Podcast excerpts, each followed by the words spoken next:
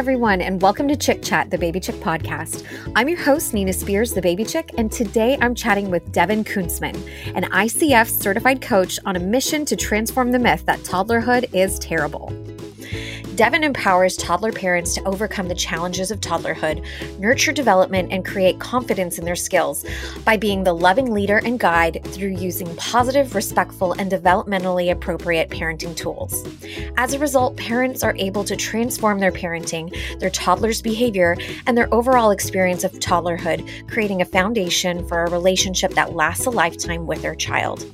Devin is the founder of Transforming Toddlerhood, the host of the Raising Toddlers Conference, and has worked with hundreds of parents across the world to transform their parenting and their toddlers' behavior. She holds a degree in psychology and child development.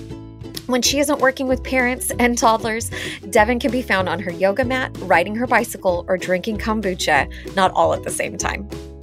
All of us parents have been in the situation where our toddlers are having one meltdown after the other, and we've just had it with our tantrums. There's only so much our sanity can handle that we can sometimes lose our cool. With today's guest, I'm sure we'll be leaving with some great tricks to better handle toddler tantrums with grace. So let's welcome Devin. Hi, Devin. Thank you so much for joining us today on our podcast. Oh, thank you so much. I'm so happy to be here and excited to talk all about toddlerhood and tantrums. Yes. Oh my gosh. Well, as a mom myself to a three year old, I am extremely familiar with toddler tantrums. And I'll be honest, sometimes I don't handle them with grace. Sometimes I give in. Sometimes I walk away and ignore. Sometimes I yell and just lose my cool. And I feel awful admitting this out loud, but I know that I'm not alone. And I'm sure other parents who are listening can probably relate. So we are so happy that you are here to help us get through all of this. But but before we begin, before you start sharing your nuggets of wisdom, we'd love to learn a little bit more about you. So can you tell us a little bit about yourself and how you got started in this field of supporting toddler parents? Oh, absolutely. I'd love to share a little bit more of my story. So, I've been working with parents and toddlers for about the last 20 years. And I was like, oh my goodness, is that really the number when I was like thinking about what I wanted to say in this podcast? I'm like, oh my goodness, it is. I feel like that's not true. There's no way that you could be doing this for 20 years. You're too young. For a long time. Well, you know, I'm 37 and I really started right when I graduated um, from high school. I started working as a nanny for a family when I went to college. And I think this was like really my great introduction into the toddler years, let me tell you. but what's interesting is I'm an ICF certified coach. So I the ICF is the International Coach Federation. So I'm a certified life coach and I also do parent coaching and I'm the founder of Transforming Toddlerhood. And I founded Transforming Toddlerhood because I saw after all my years of working with toddlers directly, working with parents, that we need to change the conversation around the toddler years and dispel the myth that toddlerhood is terrible. So that's overarchingly what transforming toddlerhood is about. And I'm here to empower parents to overcome the challenges, to nurture their child's development, and create confidence in their parenting skills while navigating this challenging but not terrible developmental period. Ah, well, we need you. and we're so happy to have you here. So that's that's just amazing. So and and before we were recording you guys, I was I was talking to Devin and she mentioned how she really appreciated how we were talking about she's going to be giving us some tips on how to handle toddler tantrums with grace. So tell us a little bit about that. Yes, absolutely. So I think it's important to really begin our discussion around toddler tantrums with really understanding what tantrums are. And when we start to understand what tantrums are, we get to really change our relationship with them. And so oftentimes, you know, if we look at tantrums just as the behaviors that come up, you know, the screaming, the yelling, the throwing themselves on the floor, the kicking, the biting, you know, all the things. If we just look at, at, at it as a behavior, then we start to say, okay, this behavior is unacceptable, this is bad, and we get into this like binary lens of good and bad. But at their core, tantrums are one really important way that toddlers express themselves. It's how they release and process emotions and try to understand and cope with and accept what's going on around them, and even their attempts at changing how things are around them. So it's just really important to understand that tantrums are healthy and normal, and it's also how children practice regulating their behaviors and emotions. They have to have these meltdowns to be able to have the practice to learn the skills to be able to do this. So, what I was saying is that I was so excited that we're not talking about how to tame tantrums today because tantrums don't need to be tamed. Your toddler doesn't need to be tamed. They're actually a brilliant little individual that's going through a very critical developmental period. And when we start to learn the development behind the tantrums and look at all of these behaviors as communication and healthy, then we can really start to change how we interact with tantrums. I love that. And when you said that when before we were recording, I was like, that makes so much sense. But when you're in the middle of this meltdown, you're just like, uh, get over it. Like we don't have time for this tantrum or getting ready for school or whatever. So yeah, but explaining it that way that, you know, this is how they're communicating and learning and that's how they going through those tantrums and learning how to cope with their emotions and all of that. It just makes perfect sense. So thank you for explaining to us why toddlers have tantrums. And and Devin, can you share with us when when should parents expect this type of change or milestone to begin the for the tantrums? Yeah, absolutely. Well, it happens around it depends you know every child's different but you know you'll start to see tantrums probably around 15 months old definitely by around 18 months old and actually tantrums peak 18 between 18 and 36 months. You'll see the peak of tantrums and then they start to taper off around 4 or 5 years old typically. Sometimes tantrums have been reinforced, unintentionally reinforced by our responses. And so sometimes tantrums become a preferred communication strategy of kids that are, you know, older, like four or five and six years old. But even if that's happened, like you're not a bad parent, you're not doing things wrong, any habit that's created, you always can create something else. So I just want to say if like, you know, tantrums accidentally get reinforced, it's not the end of the world. But really, in the toddler years, they peak 18 to 36 months. And the reason that this happens is because toddlers have limited life experience and they lack brain maturation, especially the part of their brain, the prefrontal cortex, that's responsible for impulse control, logical thinking, planning, regulation, morality, all these different things. So they don't really have the skills to process and navigate their emotions on their own. And that is just coupled with their developmental drive to be independent because your little toddler is learning for the first time what it means to be their own individual, to be separate from their parents and caregivers. And that's what they're experimenting and exploring with. And so that coupled with the also the frustration of not being able to do the things you see other people doing and being able to express yourself fully with language, that's where it's a perfect storm for the tantrums to peak.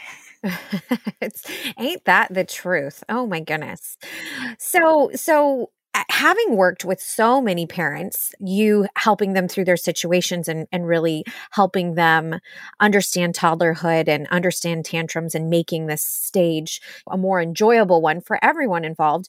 Can you explain to us, like, what are the situations that usually lead children to act aggressively or meltdown or tantrums? What are the things that you've seen that's that's pretty pretty common? Mm-hmm. Yeah, so that's a great question. So there are a lot of things. Oftentimes, what they have to do with are when toddlers feel like they don't have a sense of control. So oftentimes it transitions, like transitioning from one activity to another. This is when toddlers they have this developmental need to have a sense of control and feel powerful. So when they don't feel that way, they can have a meltdown. Frustration around language. A lot, the way that tantrums normally begin is frustration whenever your child that's between one and two years old is beginning to understand so much language and they can't express themselves back. And so toddlers express themselves through behaviors because they can't efficiently do it through words. So, definitely frustration around language. Other situations are when there's been a big change, when toddlers are disappointed when something doesn't go their way. Maybe they have a plan and it didn't go their way and they're feeling some disappointment. And also, sometimes it's just the buildup of emotions throughout the day. And then they come home to their safe space, to their parents, and it's the time where they're safe and they can let down their guard and let out all of those emotions that have built up throughout the day. So, most of the time, it's when there's an emotional overwhelm or like the emotions build up and tip the scale, and your toddler is having trouble coping. So, oftentimes, tantrums aren't even about the actual thing, it's about the feelings and emotions and needs that are underneath. Wow, yeah. That makes that makes sense. That makes so much sense. So, when our child is having that tantrum, I'm not sure you'll I'm sure I know you'll clear this up for me. I'm not sure if you handle it differently if they're happening in your home in the privacy of your home versus like out in public. But let's let's break it down. So when our when our children are at home and having a tantrum what do you recommend are the best ways to handle that situation?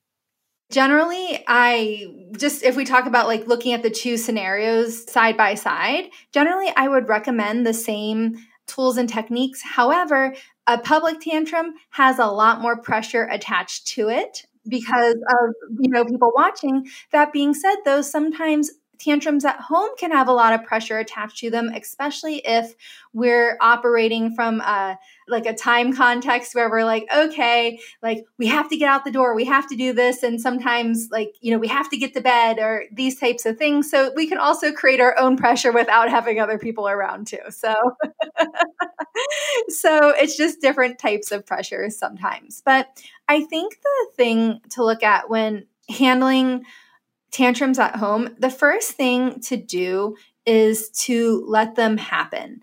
Okay, so we need to realize that tantrums are normal part of development. So if you are constantly trying to avoid tantrums with your child and like always distracting them or maybe bribing them or giving in or something like this, then they don't have the opportunity to have that emotional release. And so then it just, the pressure keeps building up. The emotional pressure keeps building up. So I always say, let it happen. Now, that being said, I, am also not saying that you're like egging your toddler on and saying, fine, go have your meltdown, you know, or I'm not saying that either. But what I'm saying is just embrace that tantrums are part of what happens in toddlerhood and it's okay for it to happen. Okay. So should we be there with them or should we step away to let that happen? Like what what should the parent do? Well, the first thing I say around that is to create safety. So if the tantrum's happening, you want to make sure your child's safe because if you feel like your child is unsafe, then you're going to most likely be treating the tantrum as an emergency and you're going to be in your own stress response and so it's going to be hard to hold space for the emotions and to really stay with your toddler and stay grounded. So it's really important to create the physical safety first.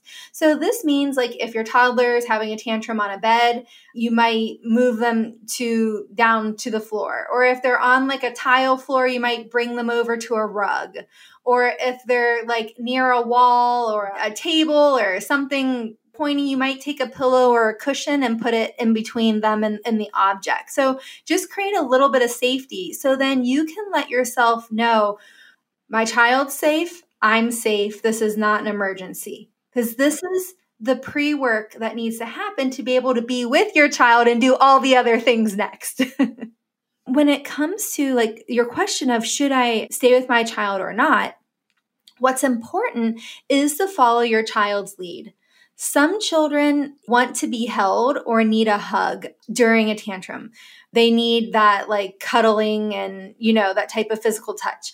Other children do not like that and it makes them even more upset. And you'll even sometimes have toddlers saying, like, go away, leave me alone. I was just answering this question for someone in my membership community this morning. And when that happens, you want to say something. I hear you saying you want to be left alone. I'm going to move over here. I'm here if you need me. Now, if your toddler starts crying harder, then it means that when your toddler was saying this, what they were actually saying was, Do you still love me? Do you still accept me even when I'm a, when I'm a mess like this? So sometimes toddlers are my testing, heart, right? Oh. Because they're testing. Yeah. They're testing our love. They're testing Yeah. like, is our love and acceptance unconditional? And then sometimes some toddlers actually really do want some space. This is where it's just really important to follow your child's lead and experiment with the amount of support. Some toddlers do better when we say, I see you're upset, you're crying, it's okay to feel upset. When we give that validation more often, other kids thrive whenever we only say something every 30 seconds to every minute to let them know I'm still here. So you really have to get to know your toddler to see how close they need you to be, how often they need you to reassure them and validate their feelings and emotions. Okay, I love that. So, to recap, we make sure that they're in a safe location. We can stay close if that's, you know, you're reading your toddler's wants and needs at that point. You can stay close, or you can say, Mommy or daddy or whomever, caregiver is right here if you need me.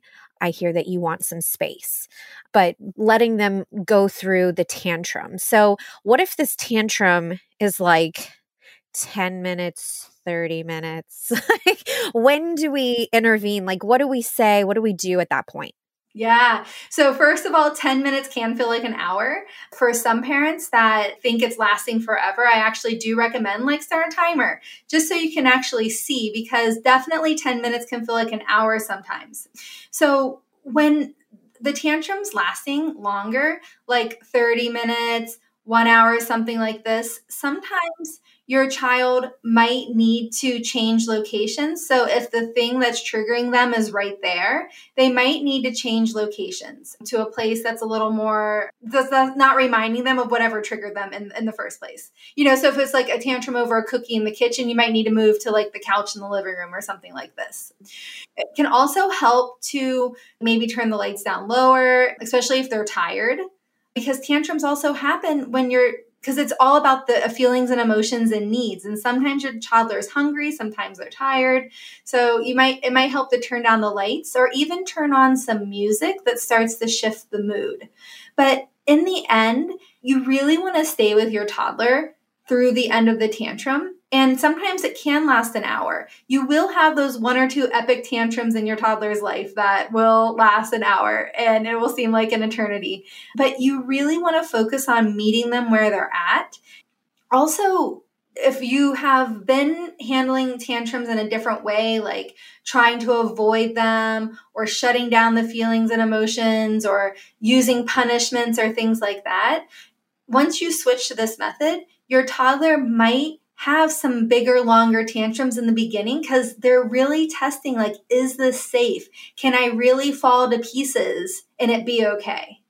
What are your tips for parents when they're having that tantrum in public? Because, you know, in home, usually you have like, a corner or like a relaxing space like carpet, something to help calm them down. You can remove them from the thing that's stimulating them. But if they're, let's say you're at Target your child is in the the cart and you have to walk by the toys unfortunately.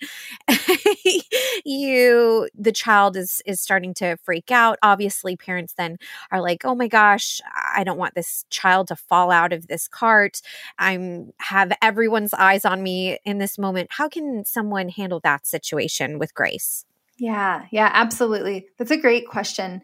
So, when it comes to the public meltdowns, right, you're not in your home, you don't necessarily have your child's comfort objects, which are also a great thing to get during a tantrum at home. Or maybe you don't have a calming corner set up. You know, in Generation Mindful, they have a really great time in toolkit that's really great to set up a calming corner, a place to go to, you know, really help your child get re regulated. But at a store, you don't have these resources. So, in general, you can take a look at okay, what's going to happen here? Like, this might be a moment where you decide to, okay, we're going to like have a little distraction here to avoid a tantrum. Like if you do that, it's not wrong or bad, right? You're just like maybe you have five more minutes and you're trying to get through the store. Like it's yeah, you're like here's the cake pop at the the Starbucks in the Target. Like will that make you calm down? right. Like this is the thing. Like it's like knowing that okay, like you did this and you're reinforcing that behavior. So it might happen again and again because this is going to be the way that your child knows to ask for the cake pop. But guess what? You can always address that later. You know, so if you're really in a moment where you can't deal and you can't handle, it's not the end of the world. Yes, you're reinforcing the behavior and the tantrum, and you can always create something different next time when you're more like in the space to be able to do that. Okay, so we can give ourselves some slack. But in the end, in these moments, it's really about focusing on what you can control when you're in a public space. And you can only control your response. You can't control your child's behavior. You can't control their feelings. You can't control the other people in the store, their on looks, their stares, whatever. And so you really focus on what you can do, which is breathing and staying grounded.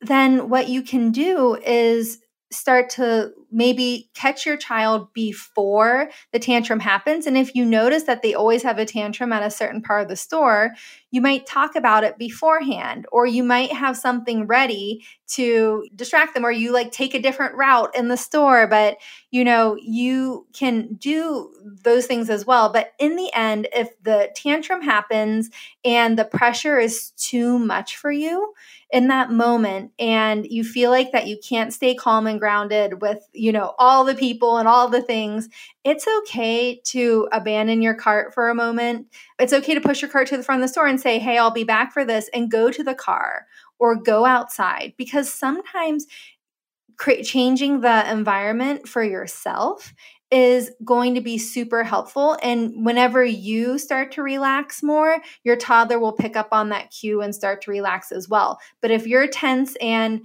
thinking, oh no, here we go, then it'll add fuel to your toddler's tantrum because they're so connected to you and your feelings, uh, whether we want them to be or not. yeah, yeah. You answered my next question, which was I was going to ask you, what are your tips for parents to not lose their cool during their tantrum? So you're saying really focus on your breath, change the location if you need to. It's okay if you're out in public.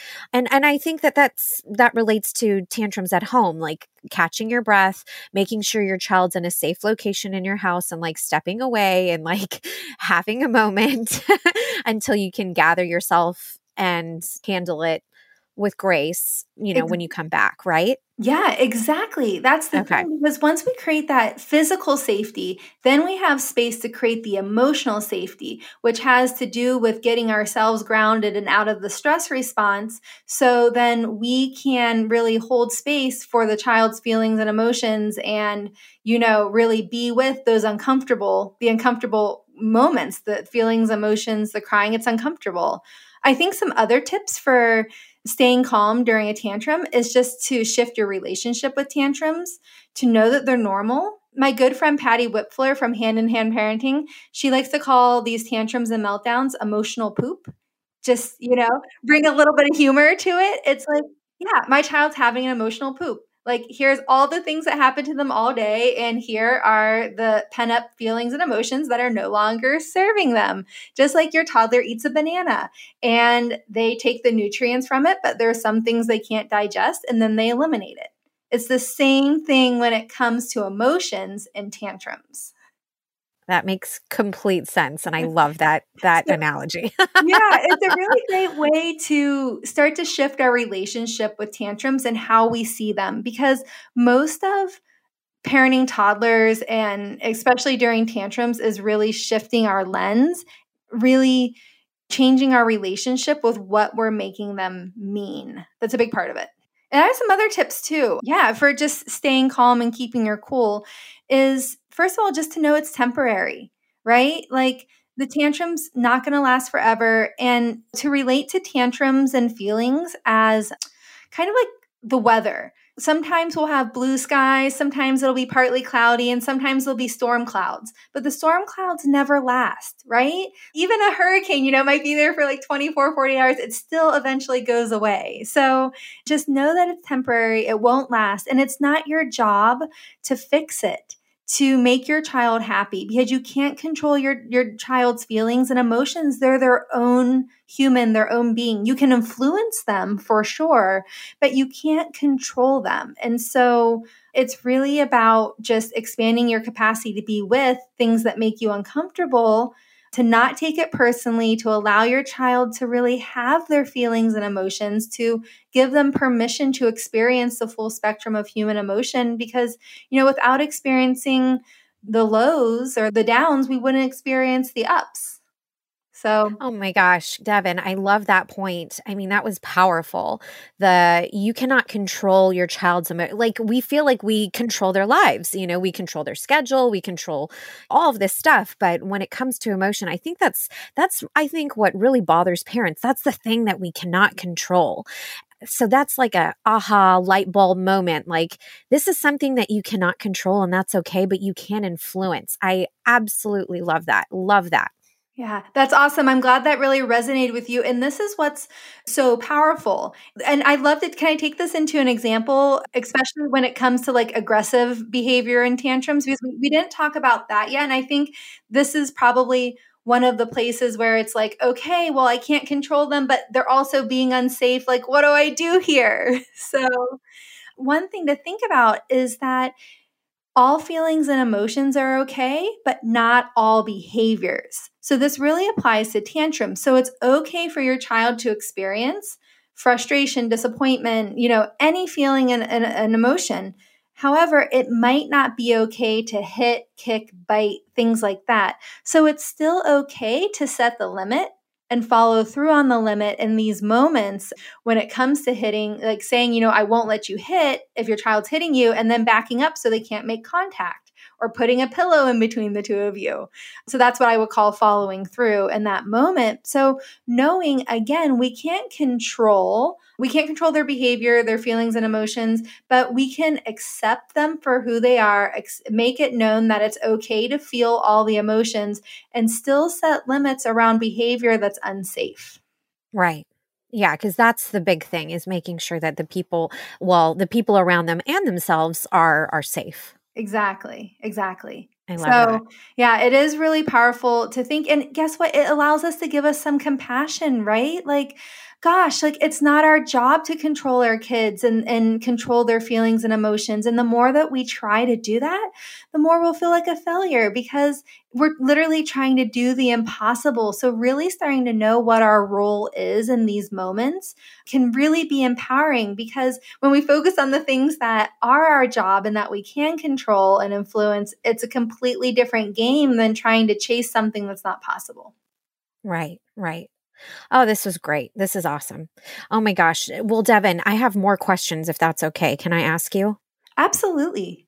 Okay. Because one thing that's coming to my mind is whenever my three year old is having a tantrum, sometimes, like I admitted to the world, that sometimes I will give in because I'm just like, I don't have the emotional capacity or sanity to handle this right now. I have, I'm a working mom, I'm working from home and I'm taking care of you and I'm trying to do all of this stuff. Like sometimes he's like, I want another fruit snack. And I say, no, you've already had one. And then a tantrum starts happening. And then I'm like, you know what, buddy? Okay, if if you ask nicely and whatever you can have just one more and blah blah blah and my husband will come in and he'll be like you give in to him way too much and too easily and that's blah blah blah blah blah so is it okay for parents to give in and let that child get away with what they want sometimes? Or should parents just stand their ground and always be consistent? And what I said is the law and just like follow through. Yeah. So this is the thing when we set ourselves we, we will set ourselves up for disaster if we look at it through the binary lens. Like being a good parent doesn't mean being a perfect parent. So we can't do anything 100% of the time. We are human. There's going to be moments where we have higher resilience. There's going to be moments when we have lower resilience, depending on have we eaten? How, how did we sleep the night before? How stressed are we? You know, so the thing is, is that we won't be able to follow through 100% of the time. And it's okay. Now, the thing is, though, is that I really encourage parents to try to get out of the binary yes no and really look at how they can partner with their children and really get on their team and meet their toddler's needs within your boundaries. So that's where, again, I really don't like this term like pick and choose your battles because if we pick and choose our battles, there will always be a loser. And our goal is to create win win outcomes. Now, win win outcomes doesn't mean that we don't like we don't have feelings and emotions and our child doesn't have feelings and emotions. We're all entitled to have our feelings and emotions about the way things go. So we're not talking about that but we're talking about meeting your child's need within your boundaries. So what this might look like instead of just a binary yes or no you might turn it into a not yet or ask how. So in the case of the fruit cup it might be something like ah i hear you really want another fruit cup and we can have another fruit cup after dinner. The options now are blank and blank, you know, something like this. Or you can choose something from this drawer or something like this. Now, your child still might have a meltdown, but the thing is, is that once you're, if you set the limits consistently, your toddler will start to know what's consistent about the limit and the meltdowns will reduce. So the more that we do, quote unquote, like say no and then give in, then the more likely our child is to test the boundary next time we set it. So I really recommend setting limits that only setting limits that you're willing to follow through on. That's the first thing. Sometimes we set limits out of like convenience or shoulds or things like that, which is fine, but we're probably not very committed to following through on them. So that's the first place to start is, you know, look at the limits you're setting and ask yourself, are you willing to follow through on this before you set it? That being said, sometimes you might change your mind. But the thing is, you don't want to reinforce the behavior. So what it might look like, um, like an example could be like, your toddler's asking for something and you're saying they want a cookie and you're like oh we're gonna have a you can have a cookie after lunch. It's just 10 more minutes and lunch is gonna be ready something like this. You know then they go into a meltdown and then you're like oh my gosh i should have just given them the cookie what you know. So you might stay with them and help them get past some of the upset and then you might even say it seems like you're really hungry. You're really hungry aren't you oh i didn't realize you were so hungry okay, well, here we are. We can have half the cookie now and we can have half the cookie later, you know, something like this. Or, you know, so you can like reverse it, but you want to try not to reinforce the behavior. Do you see what I'm saying? You want to like break, you want to break the connection between like having your child see their behavior was the catalyst for changing their mind. Yeah because it's true. Because then they're like, oh man, I just had to whine for a good 10 minutes and then I got what I wanted.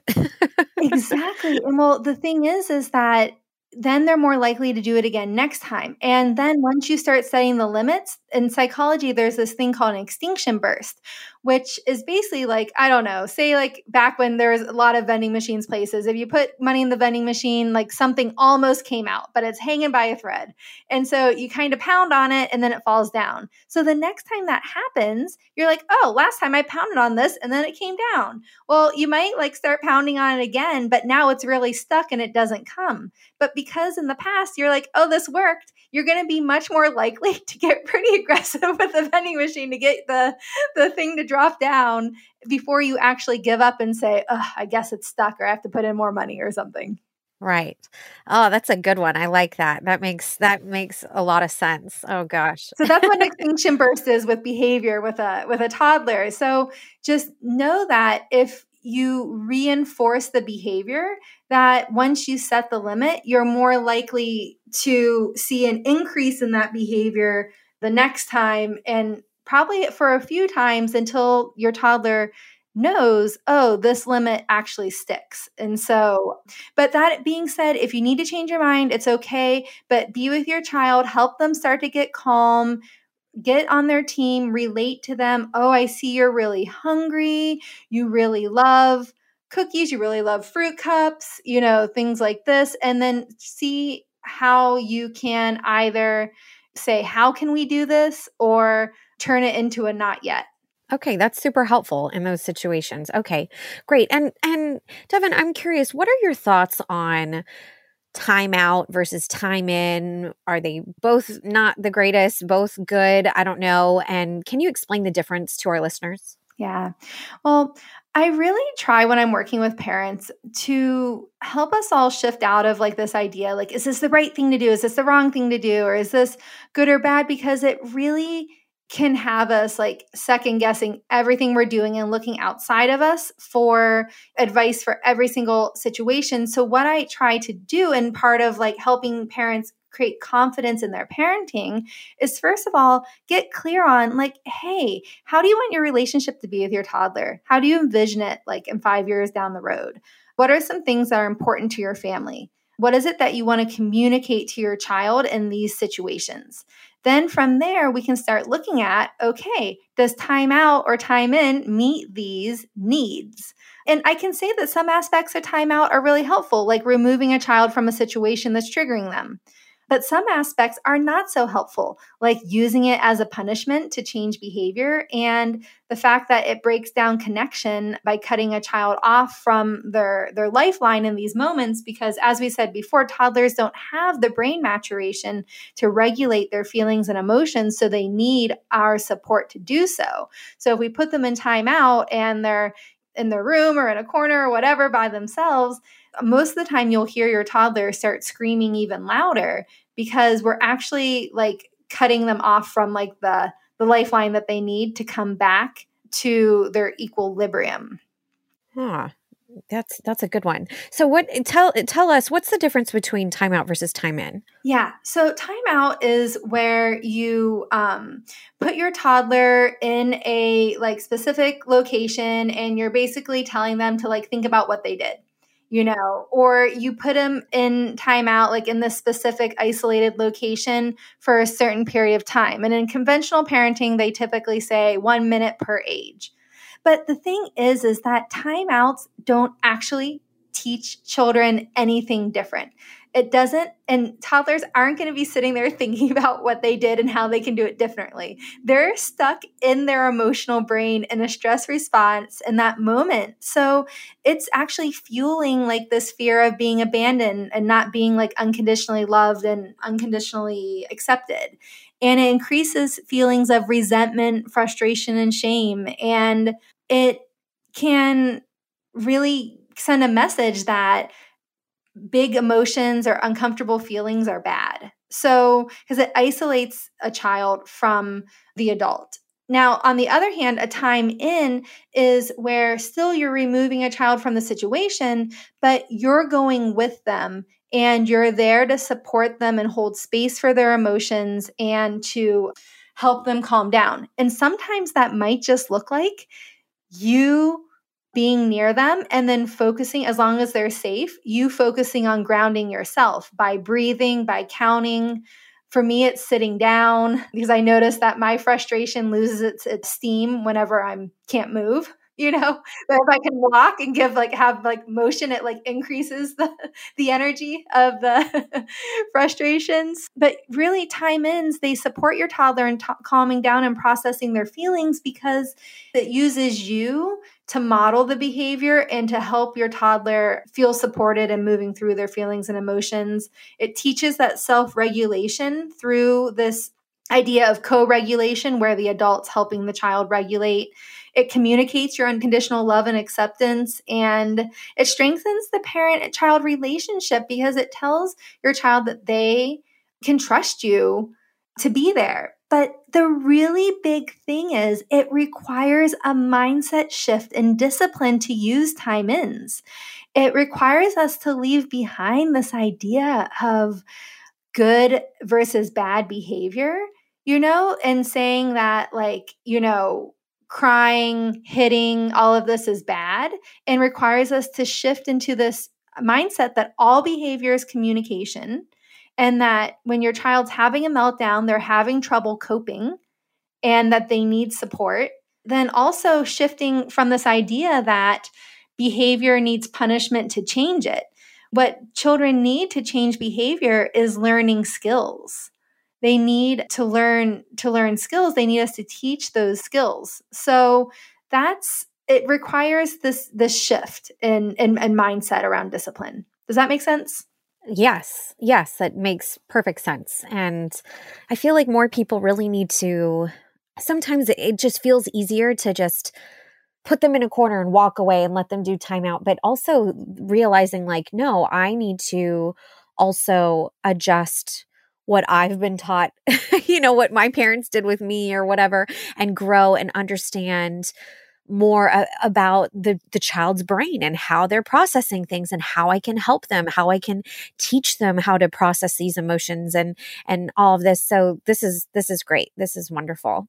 Yeah, you know, and it, and it really, it's not that our parents were bad or wrong. They did the best that they could. But the thing is, in the last five to 10, 15 years, we have so much more research on the brains of young children. And we have information that wasn't available when we were young. And now we're realizing that we can use strat- parenting strategies that work with development instead of against it. But in order to do that, it requires a lot of growth within us as adults to be able to mm-hmm. execute this because we have been trained to respond in a certain way from the way that we were we were raised. And so that's why I am so big on creating safety creating that physical safety to be able to create the emotional safety. So if your child's safe and everyone else around them safe you actually don't have to address the child or the behavior until you have addressed yourself and getting grounded and getting calm. If you need to walk away, you need to take a break, you need to open a window and get some fresh air, whatever you need to do to help yourself get grounded, it's okay because it's not an emergency as long as your child's safe and everyone else is safe. Yeah, totally true. I love that. And it's not okay. going to be perfect. I also want to say, yeah. listen, it takes practice. It takes practice. It takes support. It's not something that's going to look perfect. It's all about taking small steps and moving the needle forward 1% of the time. It is absolutely okay to not do this well and to just be learning alongside your child. Amazing. Okay. Okay, Devon, I have one more question for you, I promise. so, how can parents minimize this misbehavior or these tantrums before it even begins? What else can we do, or can you give us more details on that? Yeah, absolutely. So, definitely creating expectations in advance, letting your, you know, letting your child know what's going to happen, and especially when they're younger, it helps create a sense of predictability. Whenever they're older, you can actually involve them in the conversation. Like, hey, last time, like if you have a three year old, last time we went into the store and this happened. What can we do this time to have it go differently? You know, and as your child gets older, you can start collaborating with them and solving these challenges and in preparing them for what happens next. Also, I recommend, first of all, is just to reframe the behavior remember that all behavior is communication. So, really start to get curious about the feelings and needs beneath the behavior because when you start to address the feelings and needs so like in toddlerhood some of the developmental needs of course like we all have the basic needs to like be seen heard unconditionally loved and accepted to eat to sleep to feel safe to feel loved all these things but then there's the developmental needs of toddlerhood that are like the need to feel capable, the need to have a sense of control, to have a sense of power, the need to feel independent, to exert their will, these types of other needs, the need to experiment and explore. A lot of this is what's behind behaviors, that and then big feelings. So, if you're getting curious about that and addressing these things, this is actually how you change behavior in tandem with teaching skills for coping and teaching skills for what to do next time. And it really helps build that connection for a stronger relationship. So sometimes just getting connected and validating what's happening for your child is enough to move them out of a tantrum. The next thing that I really recommend also is observing your child. Start to learn the patterns, track the tantrums, track the meltdowns. What's happening right before? What time of day is it happening? What happens during it? Start to learn what their triggers are so then you can start to prevent tantrums by knowing, okay, this is what normally happens. Maybe there's some things that you can change about what you're doing to not trigger the tantrum. Right. Oh, this was great. Oh, yes. So, Devon, I mean, you've shared so many amazing tips with us. Do you have any just final thoughts or words of advice for our listeners when it comes to handling toddler tantrums with grace? There's so many things I could say, but I think the biggest thing is just knowing that parenting is a marathon, not a sprint. You are allowed to learn and grow alongside your toddler, and you don't have to have all the answers to be a good parent. What your child really wants and needs is just to be seen, heard, and unconditionally loved and accepted. No matter what happens in any moment, know that each and every moment is an opportunity to begin again. All you have to do is accept the invitation. You can always make amends for with how things went. There's always going to be another opportunity to practice and try. Toddlerhood's a critical developmental period and so, as long as we're starting to shift our lens around toddlerhood and what we make toddler behavior mean, then it just opens up a whole nother world of possibility to give our toddlers and ourselves some grace and compassion. I love that. Oh gosh. Okay. And Devon, where can our listeners find you? The best place to see what I'm up to is on Instagram at Transforming Toddlerhood. I also have my website, which is Transforming Toddlerhood as well. And also, if you're curious about tantrums, in a couple of months, I'm going to be relaunching my tantrums course. It's not on my website right now because I'm actually updating and rebranding it. But in a couple of months, it's going to be ready to go. And I have a lot more tools and tips and specific things to do and certain challenges along with tantrums there there and uh, all the other offerings I have to really empower you to to really nurture your child's development and overcome these challenges while creating confidence in your parenting because in the end, yeah, I'm here to empower you in feeling oh. confident. I love it. Uh, and boy, do we need it as parents. We need as much support as we possibly can get. And this was so helpful. Thank you for your time, Devon. I love all of these tips, and I know I will definitely be practicing them in my own home. So I appreciate you taking the time to chat with us and answer our questions. Oh, you are so welcome. Thanks for having me. Of course. And to our listeners out there, to learn more about Devon, as she said, visit her on her Instagram page at Transforming Toddlerhood, as well as her website, transformingtoddlerhood.com, for more parenting tips and support. Our team will be posting today's episode on our Baby Chick Facebook page. So if you have any questions or stories of your own that you would like to share, please share them with us in the comments. And as always, if you haven't already, please subscribe to Chick Chat, the Baby Chick podcast, wherever you listen to podcasts podcast and leave us an honest review. Thank you for tuning in and cheers to less tantrums and handling them with grace.